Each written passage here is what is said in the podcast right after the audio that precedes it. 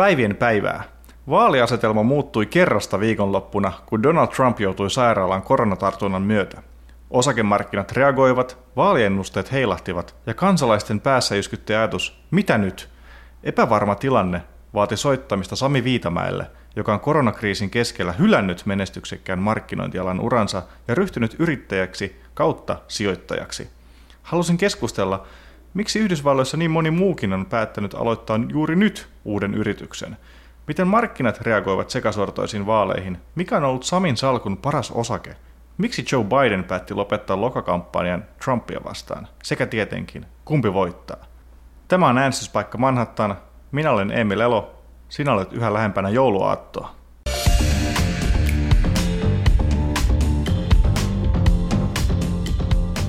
Sami Viitamäki, sä olet tehnyt aika pitkän uran markkinointialalla, mutta nyt sä päätit keskellä Yhdysvaltain historian pahinta talouskriisiä ryhtyä yrittäjäksi. Eikö toi ole vähän omituinen veto? Voi se siltä tuntuu, mutta, mutta kyllähän kriisit on tietysti yleensä aina parhaita paikkoja aloittaa uusia yrityksiä, että kun tällaiset keskeiset olettamukset yhteiskunnan ja yritystoiminnan pelisäännöistä muuttuu, niin olemassa olevat firmat on silloin monesti ahtaalla, mutta, mutta tällainen uusi peluri, joka aloittaa nollasta, niin pystyy rakentamaan toiminnan aika lailla vastaamaan tällaista uutta, uutta ympäristöä. Tämähän on erittäin otollinen ää, tilanne alkaa rakentaa uutta yritystä. Ja olihan tässä totta kai ää, kyse myös siitä, että tietynlaiset palaset vaan sattu loksahtamaan, että mä olin itse tehnyt yli kymmenen vuotta töitä asiakaskokemuksen ja innovaatioiden parissa tuolla mainostuomioista puolella ja, ja paloyrittäjäksi oli ollut jo kovaa, mm. kovaa jonkun aikaa ja, ja viime vuonna sain sitten Green Cardin, jolloin tästä tuli ylipäätään mahdollista täällä Jenkeissä ja, ja oltiin puhuttu yhtiökumppanin Henrik Rydbergin kanssa jonkun aikaa siitä, että pitäisi pystyttää jonkinlainen oma pulju, ja, ja sitten tässä covid-mainingeissa löydettiin vielä tällainen firma, joka, joka haki meidänlaisia ihmisiä ja halusi rahoittaa meidän toimintaa, niin tota, kaikki, kaikki palaset vaan loksahti aika lailla mukavasti kohdille, ja todettiin, että tällaista tilaisuutta ei tule hirveän usein vastaan, ja tartuttiin lapioihin ja lähdettiin rakentamaan Radiusta. Kerro nyt ihan nopeasti parilla lauseella, ennen kuin mennään itse aiheeseen, että mikä, tota, mikä tämä teidän yritys nyt on? Joo, eli, eli Radius on siis tämmöinen lokaatiopohjainen alusta digitaalisille palveluille ja, ja asiakaskokemuksille. Et isona missiona meillä on kasvattaa kivijalkakaupankäyntiä ja vahvistaa ihmisten suhdetta heitä ympäröiviin palveluihin. Että, että paikkapalvelut ylipäätään on ollut aika, aika jumahtaneita viimeiset kymmenen viisitoista vuotta, siellä ei hirveästi innovaatio ole tapahtunut, ja sitten covid-kriisin myötä tällainen sekä halu tukea paikallista bisnestä, että myös sit tällaiset uude, u, uudenlaiset vaatimukset, niin kuin esimerkiksi tämmöinen touchless interaction sekä ravintoloissa että kaupoissa, niin oli tällaisia uusia, uusia vaatimuksia, joita me sitten rakennetaan Radius täyttämään. Tämä on sikäli hyvin, hyvin mielenkiintoinen keskustelu, koska mä muistan tuossa maaliskuussa, kun tuli nämä koronarajoitukset voimaan ja ihmiset pakattiin takaisin koteihinsa, niin Yhdysvalloissa alkoi seuraavana päivänä startup-skene keräämään rahoitusta erilaisille etätyöpalveluille ja muille. Se osoittaa siitä, kuin dynaaminen markkina tämä ehkä on. Tai ei vaan ehkä, vaan kuin dynaaminen markkina Yhdysvallat oikeasti on. Oletko sä huomannut, kun te olette tässä nyt perustanut tätä firmaa, että tämä muuttunut tilanne on luonut teidän kaltaista uutta yritystoimintaa tosi paljon? Joo, kyllä sitä, kyllä sitä näkee, että Yhdysvallathan on, on rakennettu jo pitkään tällaisen erittäin yrittelijän kulttuurin päälle ja, ja erilaisiin kriiseihin on aina, aina vastattu toiminnalla ja, ja tämä on ihan nähtävissä ihan tuolta sanotaan toisen maailmansodan alussa. Jenkki-armeija oli semmoinen Portugalin armeijan kokoinen, aika piskuinen, piskuinen organisaatio, mutta sitten kun tarve vaati, niin sitten se, sit se rakennettiin maailman isoimmaksi armeijaksi parissa vuodessa ja, ja, ja on tähän päivään asti jatkanut tällaisena niin kuin maailman dominanttina voimana tuolla geopolitiikan turuilla. Ää, sama kaksituhattakahdeksan sen näki aika selvästi, että Jenkeissä se, se tietynlainen niin kuin tuki yrityksille oli huomattavasti aggressiivisempaa ää, kuin, kuin esimerkiksi Euroopassa, ja sen tuloksena ää, jenkit tuli, tuli takaisin aika isolla vauhdilla siinä, missä Eurooppa ei oikein koskaan toipunut kaksituhattakahdeksan kriisistä, ennen kuin sitten taas korona iski uudelleen, että, mm.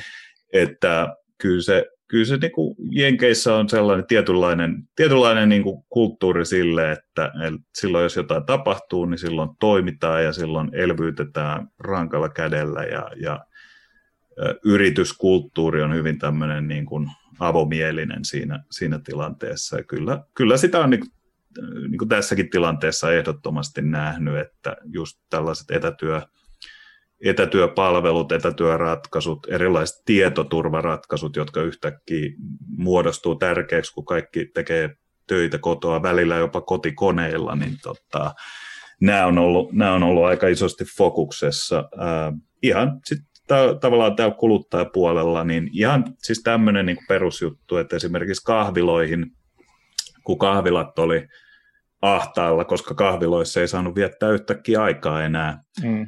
niin äh, kahvilat oli totta kai vähän tiukassa paikassa, mutta samalla kahvilat äkkäs nopeasti sen, että alkoholikulutus kotona lisääntyy räjähdysmäisesti tämän kriisin seurauksena, ja ne otti vaan suoraan tämmöiset craft-oluet ja hyvät viinit valikoimiinsa, että nyt, nyt yhtäkkiä sit Brooklynista saa kahviloista alkoholia. Että tämmöistä niin kuin aika, aika niin kuin perustason toimintaa, mutta mikä Joo. esimerkiksi just Suomessa niin kuin olisi ehkä vaikeaa ihan niin kuin lakiteknisistäkin syistä, mutta, mutta Tää, ehkä myös siitä niin kuin yrittäjäkulmasta. Täällähän tosi nopeasti lainsäädäntöä myöskin sitten alettiin muokata tämän karanteeni alussa, esimerkiksi New Yorkissa. Siis sehän oli ihan päivässä muutettiin lakia, kun ravintolat meni säppiin, niin sitten meni pari päivää, niin ravintolat sai alkaa myydä alkoholia koteihin.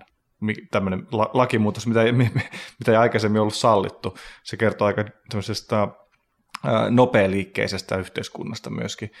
Mutta tällä hetkellä työmarkkinaekonomistit sanoo, että Yhdysvaltain talous kasvaa liian hitaasti, mikä näin ehkä suomalaiselle tuntuu vähän kummalliselta väitteeltä, kun katsoo niitä tunnuslukuja, että kuitenkin kesälläkin, oliko se kymmenisen miljoonaa uutta työpaikkaa, ja viime kuukausi oli täysi katastrofi, vaikka tuli kuusisataaviisikymmentätuhatta uutta työpaikkaa, ja se totta kai tämä covid-kuoppaminen Yhdysvallatkin sukelsi, se oli tosi syvä, mutta silti ainakin mun silmiin, toki mä tuun Suomesta nollakasvun valtiosta, niin suomalaisen silmiin tämä näyttää tosi nopealta. Miksi sun mielestä nyt sanotaan, että nämä Yhdysvaltain talous kasvaa kuitenkin liian hitaasti? Onko ne tottunut liian nopeeseen? Joo, no siinä, siinä on tietysti odotukset, odotukset ja todellisuus ja miten ne kohtaa ja ei kohtaa. Että, että niin kuin tuohon edelliseen viitaten justiin, niin Jenkeillähän on hirvittävä palo tehdä töitä ja rahaa niin kuin mahdollisimman paljon ja mahdollisimman nopeasti. Oli tilanne mikä tahansa, ja, ja tämä yli, yleensä jeesaa maan taloutta toipumaan aika nopeasti. Mm. Ää, ja niin tässäkin tilanteessa tänäkin vuonna on tapahtunut, mutta tietty tämä kasvu ei ole tänä vuonna ollut täysin tasa-arvosta. Että on paljon väitelty siitä, että onko tässä nyt kyseessä V-muotoinen toipuminen vai kaksois-V vai U vai J vai L vai joku muu. Äh, mutta yhä enemmän näyttää, kun ekonomisteja kuuntelee ja, ja talousmediaa, niin tota, yhä enemmän näyttää siltä, että kyseessä on tämmöinen K-muotoinen toipuminen. Eli tietynlaiset yritykset ja tietynlaiset ammattiryhmät äh, palaa ennalleen tai jopa aiempaa parempaan tilanteeseen aika, aika pikavauhtia, mutta sitten samalla kuitenkin isot alat ja isot ihmisryhmät on edelleen ahdingossa, ja se ahdinko vaan kasvaa päivä päivältä, että mm. et niin kuin turismi ja tapahtumat ja elokuvateatterit, niin ne on vielä edelleen aika, aika sammuksissa toimialoina, ja, ja jotkut toimialat, esimerkiksi yritysmatkailu, ei välttämättä koskaan palaa ennalleen. Et siellä on niin kuin mm. tämmöistä divergenssiä äh, havaittavissa. Yksi tämän vuoden isoimpia teemoja on koronaviruksen myötä ollut osakemarkkinat, jotka on noussut täysin irti reaalitaloudesta. Sä oot yksityissijoittaja, joka seuraa markkinoita hyvin tiiviisti. Kerro nyt sun näkökulma, että minkä takia sitä rahaa pusketaan osakemarkkinoille, vaikka talous näyttää kyykänneen rumasti. Onko se, onko se Fedi, onko se Trump, onko se sitä, että ei ole mitään muutakaan paikkaa? Mikä se syy on sun mielestä? Joo, no siihen on tietysti monta syytä, että just viitaten edelliseen vastaukseenkin, niin Yhdysvaltain markkinoillahan on paljon yrityksiä, joilla menee todella hyvin tällä hetkellä, ja on paljon yrityksiä, jotka, joilla menee jopa paremmin kuin koskaan. Et se on, se on ihan fakta, joka tietysti saa houkuttelee ihmisiä sijoittamaan tällaisiin yrityksiin, jotka pystyy kriisin keskelläkin toimimaan, ei, ei pelkästään yhtä hyvin kuin ennen, vaan jopa paremmin kuin ennen. Eli, eli onhan täysin totta, että, että markkinoilla on firmoja, jotka on houkuttelevia, houkuttelevia sijoituskohteita ää, tällaisenkin kriisin keskellä. Ää, mutta totta kai sitten on, osasyynä on Fedi ja se, että ne on sanonut esimerkiksi, että korot pysyy nollassa ainakin vuoteen kaksituhattakaksikymmentäneljä asti, mikä tarkoittaa sitä, että vaikeaa löytää oikeastaan mitään vaihtoehtoakaan osakesijoittamiselle. Et, niin kuin tämmöinen perinteinen kuusikymmentä neljäkymmentä portfolio, missä neljäkymmentä pinnaa on esimerkiksi bondeissa, niin sehän ei tällä hetkellä toimi lainkaan, koska bondien tuotto on käytännössä nolla. Hmm. Ää, eli, eli kaikki on suhteellista ja niin sijoittamisessakin kaikki on suhteellista ja, ja Yhdysvaltain markkinoiden osakkeet on suhteellisen houkuttelevia tällä hetkellä, ja siinä on se syy, minkä takia nämä valuaatiot on korkealla tällä hetkellä. Tänä vuonna myöskin yksityissijoit- uudet yksityissijoittajat on rynninyt markkinoille. Esimerkiksi Robin Hoodin tämän ää, sijoitussovelluksen käyttäjämäärä on lisääntynyt miljoonilla nuorilla yhdysvaltalaisilla, jotka rahan toivossa tekee stockpickingia. Jossain vaiheessa kuitenkin väistämättä kääntyy tämä kurssi. Niinhän, niinhän se aina toimii, että se on vähän niin kuin kumilenkki, että jossain vaiheessa tulee se dippi. Luuleeko sä, että vuosi tuo semmoisen pettyneen sijoittajasukupolven myöskin? No varmasti osittain.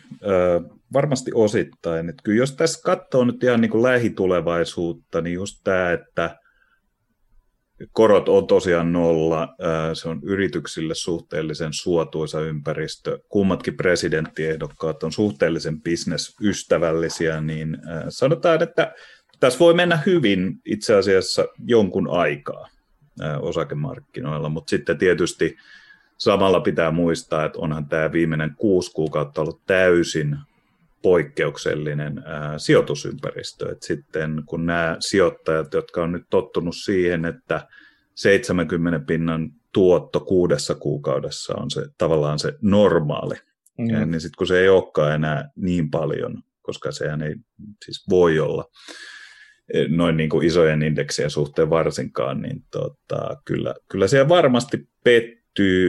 moni ihminen, mutta sitten kyllä toisaalta taas on huomannut sellaisenkin ilmiön, että myös tieto on aika paljon enemmän ja aika paljon helpommin saatavilla. Ihmiset löytää sitä tietoa, että kyllä varmasti on myös sellaisia sijoittajia, jotka siitä huolimatta, että ne on nuoria tai tuoreita sijoittajia, niin ne myös oppii aika nopeasti ja, ja ne pystyy, pystyy tavallaan ymmärtämään sen, että tämä on täysin, täysin poikkeuksellinen puoli vuotta ollut ja, ja, ja jatkaa sijoittamista sitten, sitten tämmöisen niin kuin hyvien oppien turvin. Mutta ihan varmasti on myös sellaisia ihmisiä, jotka, jotka luulee, että tämä sama vauhti kestää ikuisesti ja, ja tulee pettymään varmasti aika pahasti. Mennään sitten toimittajan karkkikauppaan, eli haastateltavan henkilökohtaiseen varallisuuteen. kerro, kerro vähän nyt vinkkejä. Mit, paljon sun portfolio on noussut tänä vuonna? Mitkä on ollut parhaimpia ostoksia? Äläkä sano Teslaa, koska kaikki puhuu siitä. Kerrotaan jotain vähän, vähän Yhdysvaltain markkinan sieltä pimeästä nurkasta. Niin, niin, aivan. Ää, no siis sanot, me, menemättä, menemättä sen tarkempiin yksityiskohteisiin tai menemättä sen tarkempaan niin kuin yksityiskohtaiseen tietoon portfoliosta, niin tota, voi sanoa, että mä treidaan itse sekä osakkeita että optioita, ja näissä on kummassakin täysin eri pelisäännöt ja eri tuotto-odotukset, mm. että, että osakkeet on mennyt aika hyvin, vähän yli indeksien, optiot on mennyt huomattavasti yli indeksien, mitä tulee tuottoon, ja, ja, ja se on ihan normaalia, sanotaan, sanotaan tällaisena niin kuin kasvusijoittajana ja, ja aktiivisena traderinä, Ö, mutta oonhan me itsekin vielä aika, aika alussa, että emme, ei mulla mitään kaksikymmentä vuoden aktiivisijoittajakokemusta ole, mutta tota, on, on, sanotaan, että viimeiset kuusi kuukautta on ollut hyvää sijoittaja-aikaa, jos, on, jos on ollut rohkea ja, ja tehnyt rohkeita muuveja. Aina sitten vähän vielä vinkkiä, että mit, mitkä on ollut semmoisia osakkeita, mihin olet, mihin olet osunut, missä olet osunut kultosuoneen? Öö, no kaksi esimerkkiä, kaksi esimerkkiä tämmöisiä hyvin tyyppiesimerkkejä siitä, ää, minkälaiset firmat on pärjännyt, pärjännyt tässä markkinassa, on Fiverr ää, ja Peloton. Eli ne on kummatkin firmoja, jotka on iskenyt tähän ää, covidin tuomiin käyttäytymismuutoksiin aika hanakasti. Fiverr on tällainen palvelu, josta firmat saa ostaa, ostaa esimerkiksi luovia palveluja erittäin nopeasti ja helposti tämmöiseltä freelancer-networkiltä, joka on tietysti ollut tällaisessa tilanteessa aika, aika kultaakin arvokkaampi ää, ja auttaa pienyrityksiä etenkin tekemään erilaisia juttuja hyvin, hyvin nopeasti ja joustavasti ja tehokkaasti. Ää, eli se tuolla osakepuolella on toiminut tosi hyvin, ja sitten Peloton tietysti on ollut ihan tämmöinen osakkeiden supertähti tänä vuonna, että ne tekee tämmöistä äh, internet-connected content, entertainment, fitness-palvelua äh, keskiössä tämmöinen kuntopyörä äh, tyyppinen palvelu äh, ja sitten niin kuin tällaiset klassit äh, ja, ja, ja opetustunnit saa suoraan siihen ruudulle. Se on ollut, sanotaan, ehkä jopa, ehkä jopa suositumpi osake kuin Tesla tässä viimeisen kuuden kuukauden aikana. Että se on saanut osakseen hyvin paljon ihailua, ja, ja on myös hyvä esimerkki tällaisesta firmasta, joka, jolla on mennyt aidosti todella hyvin viimeisen kuuden kuukauden aikana. Onko ne myös molemmat sellaisia, että suomalaisen yksityissijoittajan kannattaa välittömästi lisätä salkkuunsa? Ei tällä hetkellä. Nyt ollaan menossa sen verran tuntemattomille vesille näiden vaalien seurauksena, että, että just tällä hetkellä, ne on kummatkin myös erittäin kalliita tällä hetkellä, että, että ehkä en just nyt lisäisi.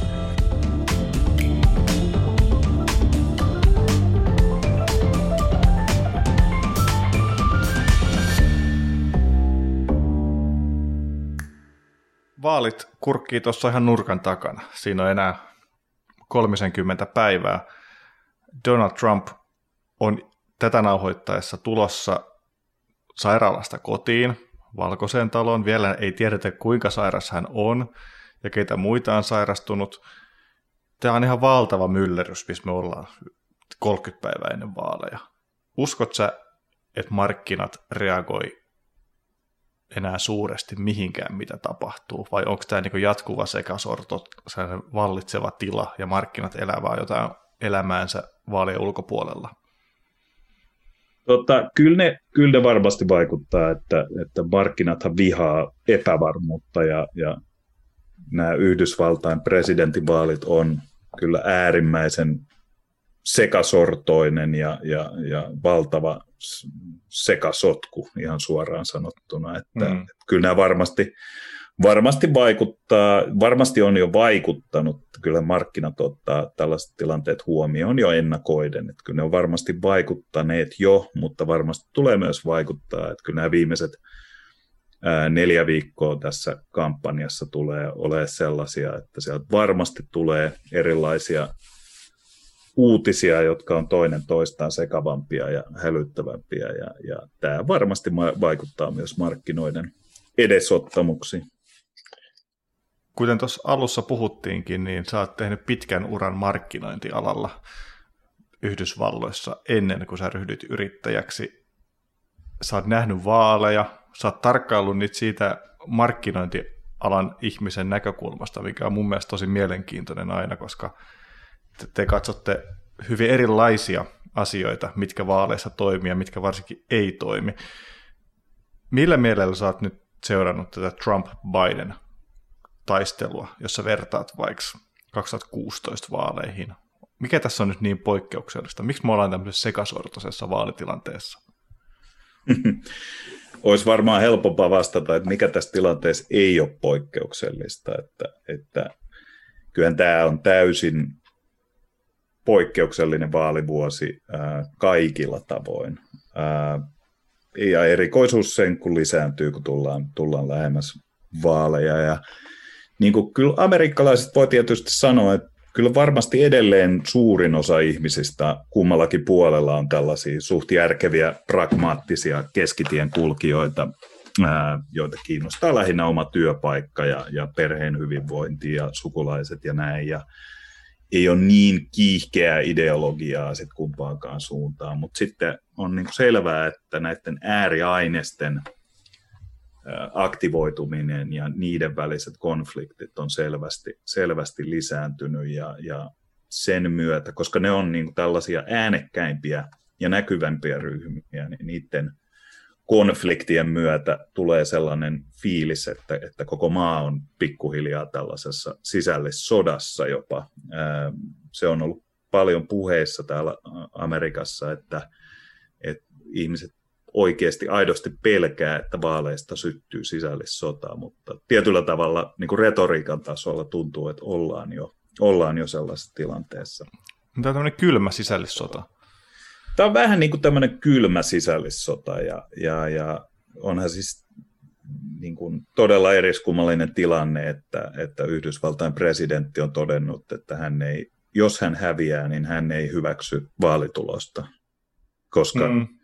hän, hän sanoo, että silloin vaalitulos on vilpillinen, mutta sitten samalla hän myös sanoo, että hänen kannattajien pitäisi äänestää kahdesti, mikä on siis vaalirikos.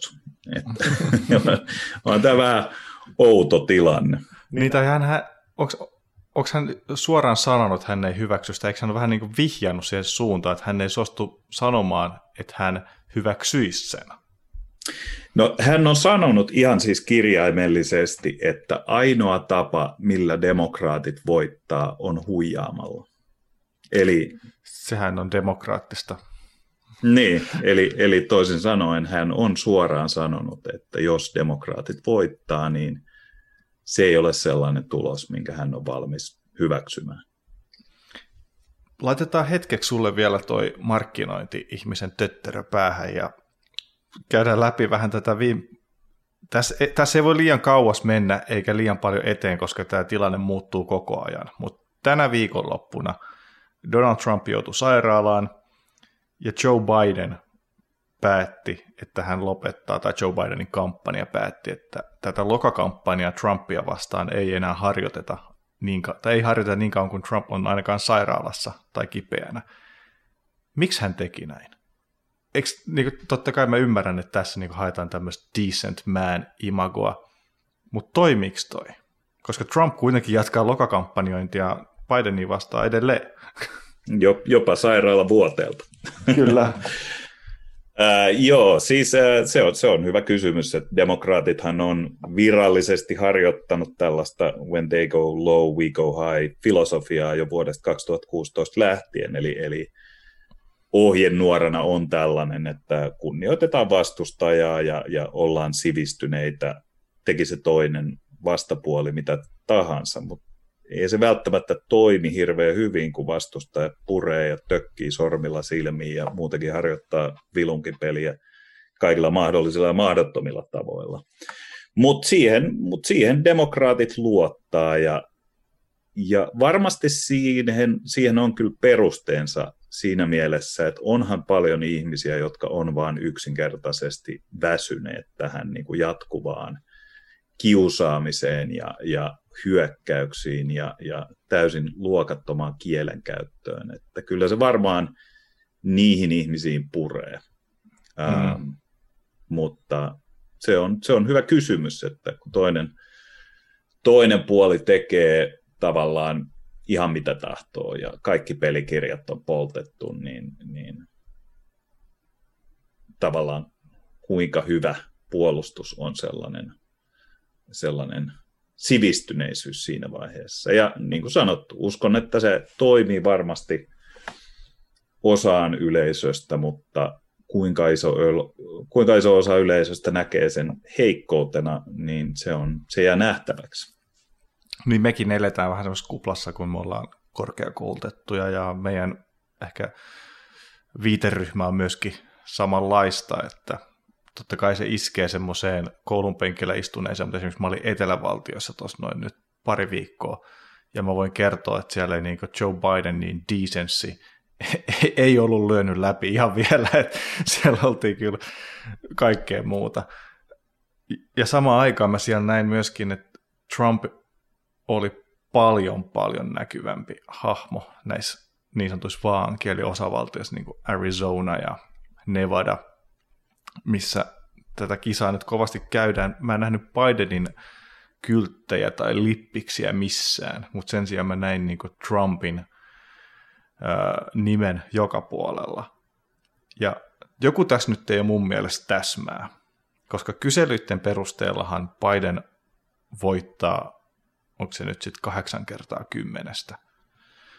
Mutta luulet sä, että Trumpin mahdollisuuksia on vähän vähätelty tässä taas kerran? Joo, no niitä, niitä vähäteltiin kaksituhattakuusitoista ja niitä vähätellään mun mielestä tällä hetkellä myös, että, että kyllä tuo niin kuin valitsijamieskäytäntö äh, murentaa demokraattien johtoa. Äh, samalla myös niin kuin tämmöinen Trumpin hiljainen kannatus. Ihmiset, jotka ei ylipäätään vastaa kyselyihin, tai sitten jos ne vastaa, niin ne ei oikein viitti myöntää sitä.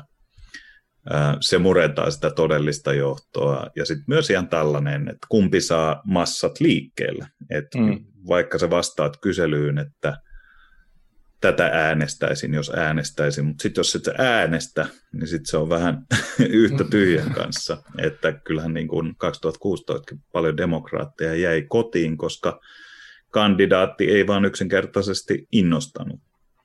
Mm. Niin tota, tällaiset jutut, tällaiset jutut murentaa sitä todellista johtoa ja aika rankasti, eli jopa tämmöinen yhdeksän pinnan johto saattaa todellisuudessa olla lähempänä tasapeliä, mikä mm. voidaan sanoa, että se ei välttämättä reilua, mutta näin se vaan tässä U S A-systeemissä on. Ja onhan Biden siis vahvemmassa johdossa kuin Clinton oli kaksituhattakuusitoista, se on ihan ilmiselvää, mutta toisaalta Trumpin kannatus on tällä hetkellä semmoiset neljäkymmentäviisi pinnaa, eli se on sama kannatus, mikä Obamalla oli kaksituhattakaksitoista syyskuussa. Mm. Eli, eli toisin sanoen ei Trumpin kannatus missään nimessä ole heikkoa, vaan päinvastoin se on erittäin vahva ja tällä hetkellä myös vahvenemaan päin heinäkuusta lähtien. Luuletko, että tämä koronatartunta, minkä Trump sai, niin se vahvistaa hänen mahdollisuuksiaan? Se on mielenkiintoinen kysymys, koska osaltaan se voidaan nähdä heikkoutena. Tämmöinen teräsmies, jos joutuu sairaalaan, niin eihän se hirveän hyvä merkki ole. Ja sitten taas toisaalta just tässä väittelyssä Paattiaralla viikko sitten hän, hän vähän niin kuin halvensi Bidenia ja hänen maskikäytäntöjään, ja, ja nyt hän yhtäkkiä on sitten sairaalassa. Mm. Mutta sitten taas toisaalta totta kai tällainen sairastuminen voi myös nostaa sympatiapisteitä ja, ja saada aikaan tämmöiseen reaktioon, että nyt kun meidän presidenttiä uhataan, ei pelkästään demokraattien toimesta, vaan myös tämmöinen sairaus on uhannut häntä, niin se, se kannatus vahvistuu ja se ja liitto ja se tavallaan ajatus siitä, että nyt meidän pitää mobilisoitua, ettei vaan mitään tapahdu, niin se, se voi myös vahvistua. Että täytyy sanoa, että se voi olla ihan, ihan, ihan kumpaan suuntaan tahansa se kokonaisvaikutus, ja, ja varmasti me ei ole vielä nähty koko kuvaa tästä presidentin koronatartunnasta, että kyllähän tässä voi vielä niin kuin seuraavien päivien aikana tapahtua erilaisia muutoksia tilassa, mm. terveydentilassa. Mielenkiintoisia nopeasti, aikoja. Nopeasti vielä noista kyselyistä, kun mäkin mä oon haastatellut kyselytutkimusten tekijöitä, he sanoivat, että tämmöistä piilokannatusta ei voi olla, että niitä tehdään niin laajasti ja ää, niin usein, että se ei niin kuin vain jätä mahdollisuutta suurille virheille. Et olihan kaksituhattakuusitoista ne virheet oli lopulta aika pieniä, ja nehän vastasi loppupeleissä tuloskyselyitä aika pitkälti. Mutta onko tämä vähän ongelmallista, että nämä kyselyt on ainoa data, millä me voidaan ennakoida vaaleja, vai onko ne ainoa data? Miten sä näet tänne, että onko syntynyt niinku jotain muita tämmöisiä indikaattoreita, missä, mistä me voitaisiin ennustaa vaalien tulosta? No niitähän on. Siis äh, kyselyt on tietysti yksi äh, isoimmin seuratuista, koska se on äärimmäisen helppo ymmärtää. Kysytään ihmisiltä, että kumpaa äänestät ja sitten sanoo A tai B. Äärimmäisen helppo ihmisten ymmärtää tällaisia kyselytuloksia, mm. mutta nehän ei siis ole missään nimessä ainoa vaaliennusteiden muoto, vaan, vaan on olemassa myös esimerkiksi tällaisia asiantuntijapaneeleita, on olemassa tällaisia ennusteita, jotka ottaa huomioon eli esimerkiksi taloudellisen tilanteen ja erilaiset tällaiset kvantitatiiviset datalähteet ja tekee ennusteita sen pohjalta perustuen siihen, että miten ne on aikaisemmin tai miten ne ei ole aikaisemmin ennustanut presidentinvaalituloksia, että, että muita tapoja ennustaa vaalitulostahan on kyllä olemassa, mutta ne ei ole läheskään niin seurattuja. Ää, siitä huolimatta, että monesti ne pärjää itse asiassa aika hyvin, eli tuommoiset niin kuin asiantuntijapaneelithan pärjää monesti aika hyvin siinä, että, että miten ne ennustaa presidentinvaalitulokset. Ää, mutta ne ei vaan yksinkertaisesti, ne on vähän vaikeampia ymmärtää, että miten mm. se miten se päät, mihin se päätöksenteko ja se ennustaminen perustuu ja näin päin pois, niin tota, sen takia ne ei ole hirveän, hirveän seurattuja. Mutta niitä kyllä on olemassa. Esimerkiksi tuo viisi kolmekymmentäkahdeksan, joka, joka tekee ennustuksia, on erittäin seura, seurattu ennustusten tekijä, niin ne ottaa huomioon myös muita kuin kysely, kyselyennustuksia. Sitten tähän loppuun vielä lyhyesti, että kumpi voittaa, saa nyt seitsemäs vastaaja, kuusi on sanonut Biden. Eli tilastollisesti jossain vaiheessa jonkun, jonkun täytyy sanoa Trump. Mutta sano sä nyt sun oma mielipiteesi kuitenkin, kumpi voittaa? No siis, mulla on tämmöinen vähän erilainen mielipide, eli, eli mä en usko, että me tullaan koskaan tietämään, kuka oikeasti voitti kaksituhattakaksikymmentä vaalit. Eli, eli nämä vaalit tullaan ratkaisemaan oikeudessa, ja, ja syyt on ilmiselviä, eli, eli kyllähän tämmöinen niin kuin pakan sekoittaminen ja kaikenlainen vaalisabotaasi on ollut jo niin rankkaa ja tulee jatkumaan niin rankkana, että, että oikeustaistelu on täysin väistämätön. Ja sen tulee voittamaan republikaanit ja Trump, koska ne on säälimättömämpiä, ne on ovelampia ja ne on väsymättömämpiä kuin demokraatit. Kiitos Sami Viitamäki. Saatiinpahan vähän vaihtelua. No niin, hyvä näin. Kiitos. Kiitos.